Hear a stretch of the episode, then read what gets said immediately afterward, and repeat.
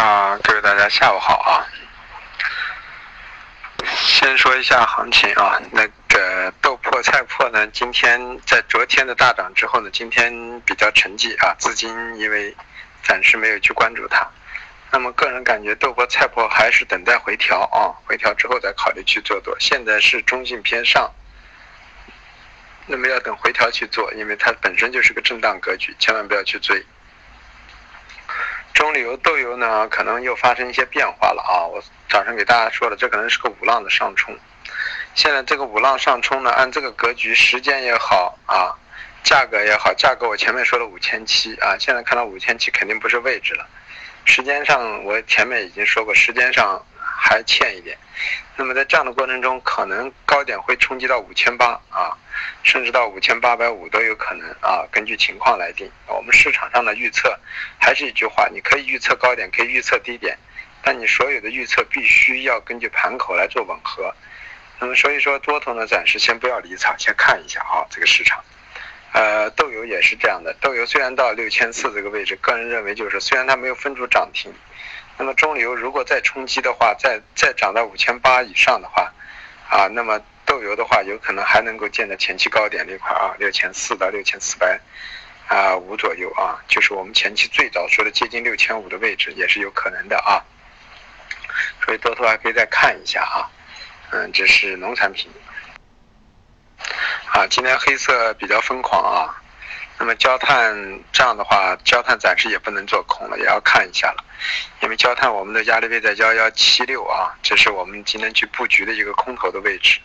那么站稳幺幺七六之后，虽然上面我有幺幺九零，但是站稳七六之后呢，说明市场的份额有点偏上啊。那么焦炭我今天中午也把功课进行推了一下，推完之后呢，啊。从现阶段的这种状态中啊，如果站到一千二以上啊，焦炭暂时也可能下移的空间也不大了。因为什么？因为焦炭在这个位置，它我说了，它上涨跟焦煤、动力煤走，下跌它又跟铁矿石、螺纹钢走。那么前两天是受的一个情绪的宣泄呢，被动的把焦煤、动力煤打下来了，啊，所以造成了焦炭跟下来了。那么打到这个一万一这个一千一万一千一这个位置呢，暂时到这个位置呢很关键啊。当然我们不是说一定。怎么样？那么一千二之上，如果不站稳的话，那问题不大；如果站上去的话，这盘股偏上的概率是存在的啊。呃，因为动煤、动力煤和焦煤看这几看这个状态啊，都可能还有冲击高点，因为现在基本面很差啊，而且很好啊。我说说了，那个电厂都无煤可用啊，属于接近这个状态了。现在的需求。暂时大于了供给啊，供给市场还需要一个过程。前两天的下移是完全被政策性打下来的，那么资金又重新推回来了。现在这资金都是这样的，打下的多了就会买上去啊。所以啊，动力煤、焦煤，我一直给大家说的，要么做多啊，要么千万不要去做空。焦炭本身让大家去做空的啊，我们的空单前面也先点出来了啊，站到八零幺幺八零，我们就先出来了，感觉这个市场比我们预想的要强劲啊。但是铁矿石和螺纹钢还是属于五个黑色中的最弱的两个品种啊，基本面也好，技术面也好，都是偏弱。铁矿石和螺纹钢我们倒是空单啊，早晨我说了没有空上啊，只是把多单出了没有空上啊。铁矿石，但是下午空上了啊，四零幺、四零二空上了，然后螺纹钢也空上了啊啊，均价就大概在二二七五、二二七六的位置。啊，布了一部分仓，不是全部的仓啊，把自己布的仓的一半先布进来，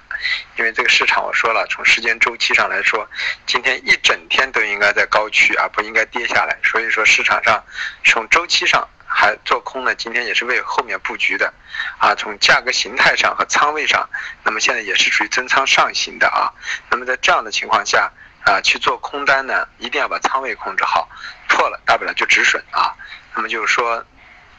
这个位置呢，背靠的四零四零幺四零二去空，啊，止损很好设两三个点。那么反过来，螺建那个螺纹钢也是这样的啊，在二八零附近去空，止损也很好设啊啊，站在两千三就止损啊，很好设。那么这样的话，就二十点的止损啊，去搏这个空间呢，还是可以去做的。就是说，黑色中线的铁矿螺纹还可以空单还可以看一下，但是还是要。严格的止损，那么反过来呢？动力煤、焦煤、焦炭呢？我们只是认为呢，就是说，呃，做空。空暂时不能空，但个人认为这两天的拉抬速度也过快，明后天我认为黑色系也将在这块整理了，就跟昨天的豆粕菜粕一样啊，所以不会有这么强劲的格局。那么说到有色，有色里头呢，铜昨天行情比较大，所以今天铜在盘整，但铜盘整的过程中是中性偏上的盘整，所以铜暂时先不要去抛空。那么锌呢，到了我们所说的压力位幺幺九二零九三零的位置，那么到了这个位置之后呢，个人认为在这里背靠性尝试性空一些是问题不大的。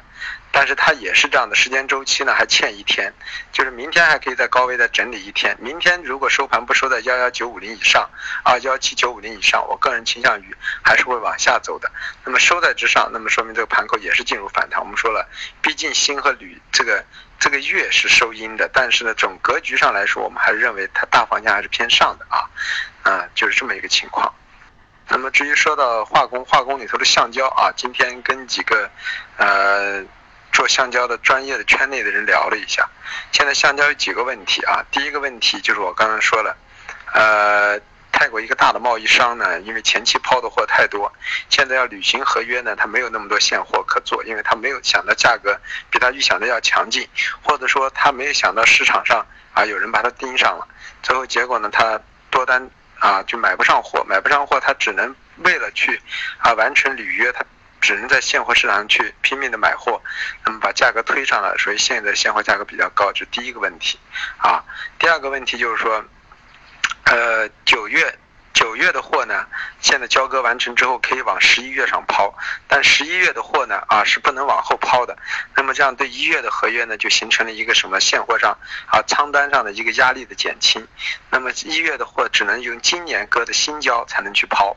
所以在这样的情况下，就今年的胶并没有想象的这么多，啊，注册成仓单。所以在这样的情况下，显示出市场上呢，啊，就是说，呃，那个一月份的暂时就是说不太恐慌，啊，但是呢，他又忘了另外一个因素。第一，市场上的需求虽然旺盛，但是供货量还是很大。九月、十一月的产生的仓单有二十一万吨，这些货。这么大的货的量啊，现在的现货价在幺零五、幺零六啊，在这一块去接，那么你反过来，如果在幺一万三左右去抛的盘口，它价价格的这种上移，那么会形成两种，一一部分。一部分仓单进流入到厂家呢，可以变成啊生产的原材料；另外一部分可能会啊因有一些人会违规性改标装、改包装之后呢，重新注册到一月上去抛货。那么这样的方式呢，虽然有违规的嫌疑，但是如果价格很高了，大家抛去改包装的成本是完全有利可图的。所以说价格的上移，我认这是两个问题啊。第三个问题就是什么呢？啊，咱们市场上既然都去做期货，咱们知道。啊，从昨天的大幅增仓之后呢，啊，有一个人进去了啊，嗯，这是国国内的期货界的大佬中的之一啊，他大量的买入了橡胶，但是我认为呢，他买这个橡胶他不要货，他是一个纯纯的投机商，那么他只是想挤仓，那么从技术上我认为呢，橡胶挤仓挤到幺三六幺三八的概率都是存在的，他必须要强劲挤仓，要赶在十一之前把仓挤完，那么十一之前我推算过的橡胶的价格理论值能够来到幺三八幺三六。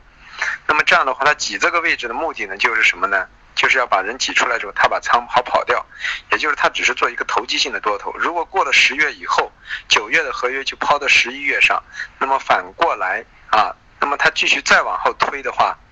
他要如果出不掉，他再往后推，那么十一月接仓单的人就敢干什么呢？就敢往一月上去抛，抛了之后呢，大不了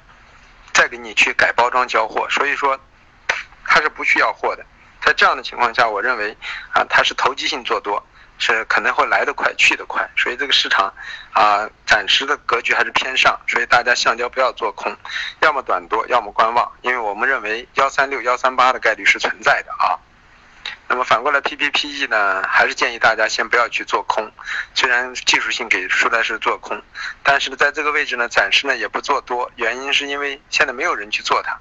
那么随着越往后推移，到了十月以后呢，逐渐找高点去抛 P P，我觉得 P E 呢是可以的啊。然后说到那个棉花，棉花我们也是说了啊，本周高点能见到幺五幺。所以说现在咫尺之遥了，还有两百点啊，什么时候到，什么时候可以考虑处理，啊，不到之前这个位置呢，我本身说今天有休整呢，啊，在六零零到五零零区域去买，那么他不给休整，不给休整，那他可能一步到位，啊，所以说我就说了，做了多的人啊。呃，就必须要到目标位，中间可能会有整理，有整理呢，可以去加仓，但是呢，也可以就是说，因为咱们没有办法去神算到什什么时间内回调到哪里，会怎么样，咱们只能知道 A 到 B。我一直在说，预测的东西只能知道 A 到 B，并不是知道 A 何时能到 B，所以这很重要。这就是说，一定要知道，先知道方向啊，知道价格的格局，后面才才知道最终什么时候来，早来。早收获，晚来晚收获是这么一个格局，啊，所以就是说这四个品种，呃，这这几块就全说完了啊。所以说就是说，啊，大家按我的思路呢，自己去把握的去做。那么还是一句话，你们不会用锦囊的人，一定要懂得去看一下锦囊的使用，那否则的话，你们根本不知道怎么去处理单子啊。给出来四个价格、五个价格，你们感觉就很死板的价格，这是不对的啊。